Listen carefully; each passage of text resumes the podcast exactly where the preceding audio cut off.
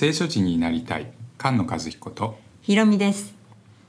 聖書のずる読みということで、えー、初めの2章と最後の2章を2つを読んで比べていただきました。はい。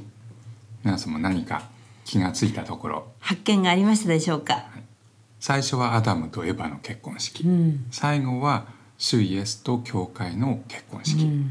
結婚式で始まって結婚式で終わる結婚の種が実を結んでうん新しい結婚で終わる、うんということが聖書の中心のストーリーのテーマだということが分かるようにということでずる読みをしていただきましたけれども、はいまずどんな場面かということですね。うん最初は初めに神は天と地を創造された。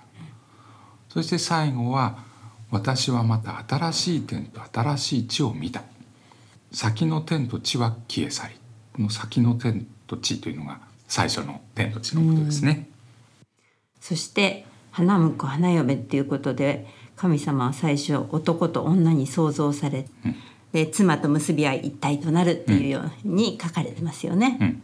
でその、えー花婿花嫁が黙示録になるとどうなるかなっていうと、うん。聖なる都新しいエルサレムが夫のために着飾った花嫁のようにということで、うんうん。えー天から下ってくるんですよね。うん、子羊の妻なる花嫁って書いてあるから、夫は子羊だって分かるね。ああそういうことになりますよね。うん。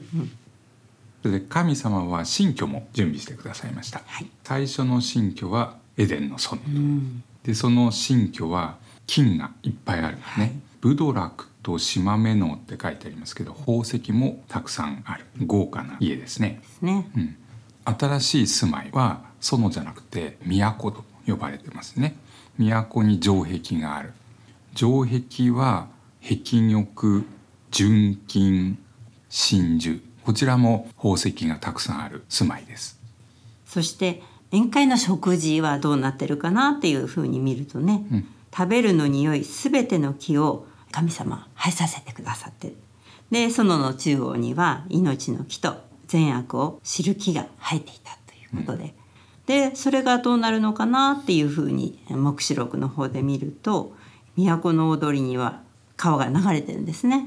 でその川の両岸に命の木があって十二種の実を結ぶっていうふうに、うん変わってますね。うんどっちも命の木なんだね、うん、善悪の知識の木がない。どこに行ったんですかね、うん、それはまた考えなきゃいけないところですね、えー食べ物がありますから飲み物もあります。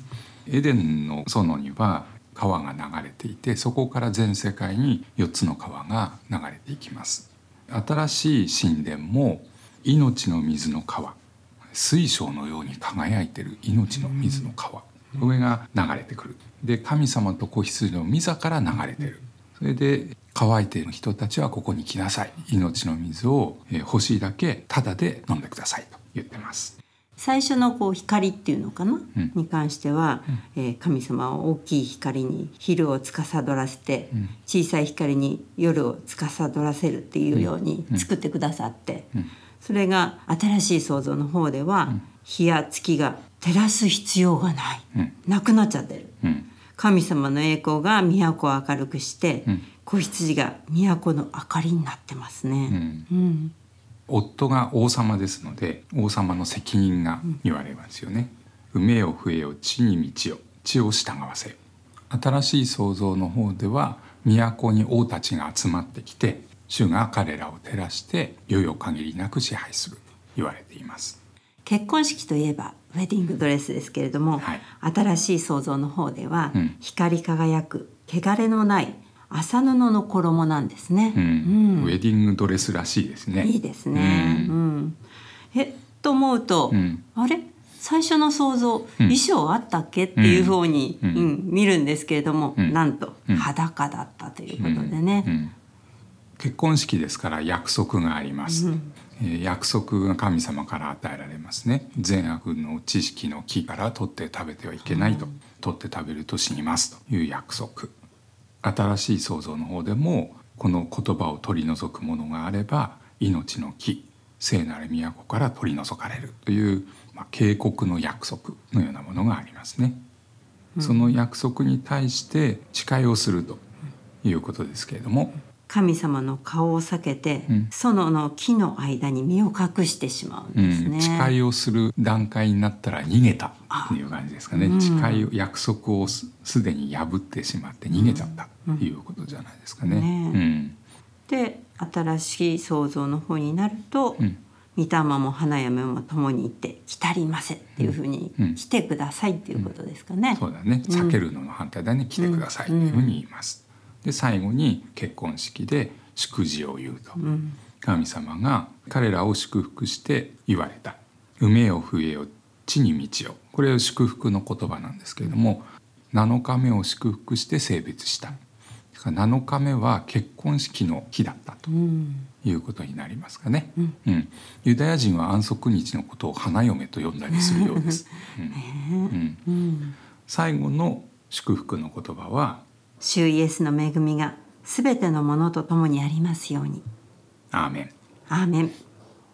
このように、えー聖書はアダムとエヴァの結婚で始まって、主イエスと教会子羊と子羊の妻の結婚式で終わるという書き方になってる書物ですね。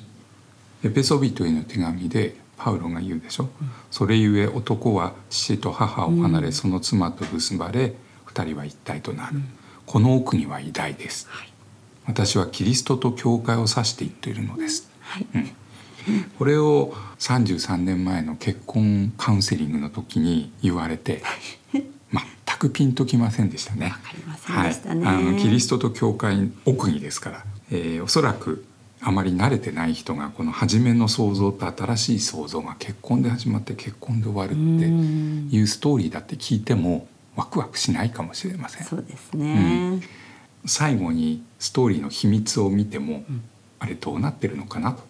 やっぱりよく見ていかないと初めのことも終わりのことも、えー、分かりません。ただ初めの結婚そして新しい結婚、うん。初めの創造と新しい創造と新しい時代が来るという宣言で聖書が終わってると。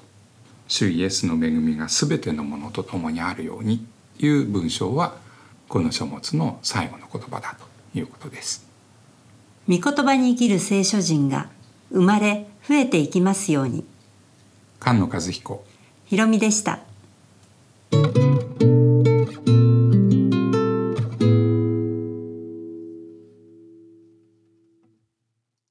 番組の中で紹介した資料へのリンクは番組のホームページ聖書人 .com をご覧ください。また、ホームページでは皆様からのメッセージを受け付けております。リクエストお待ちしています。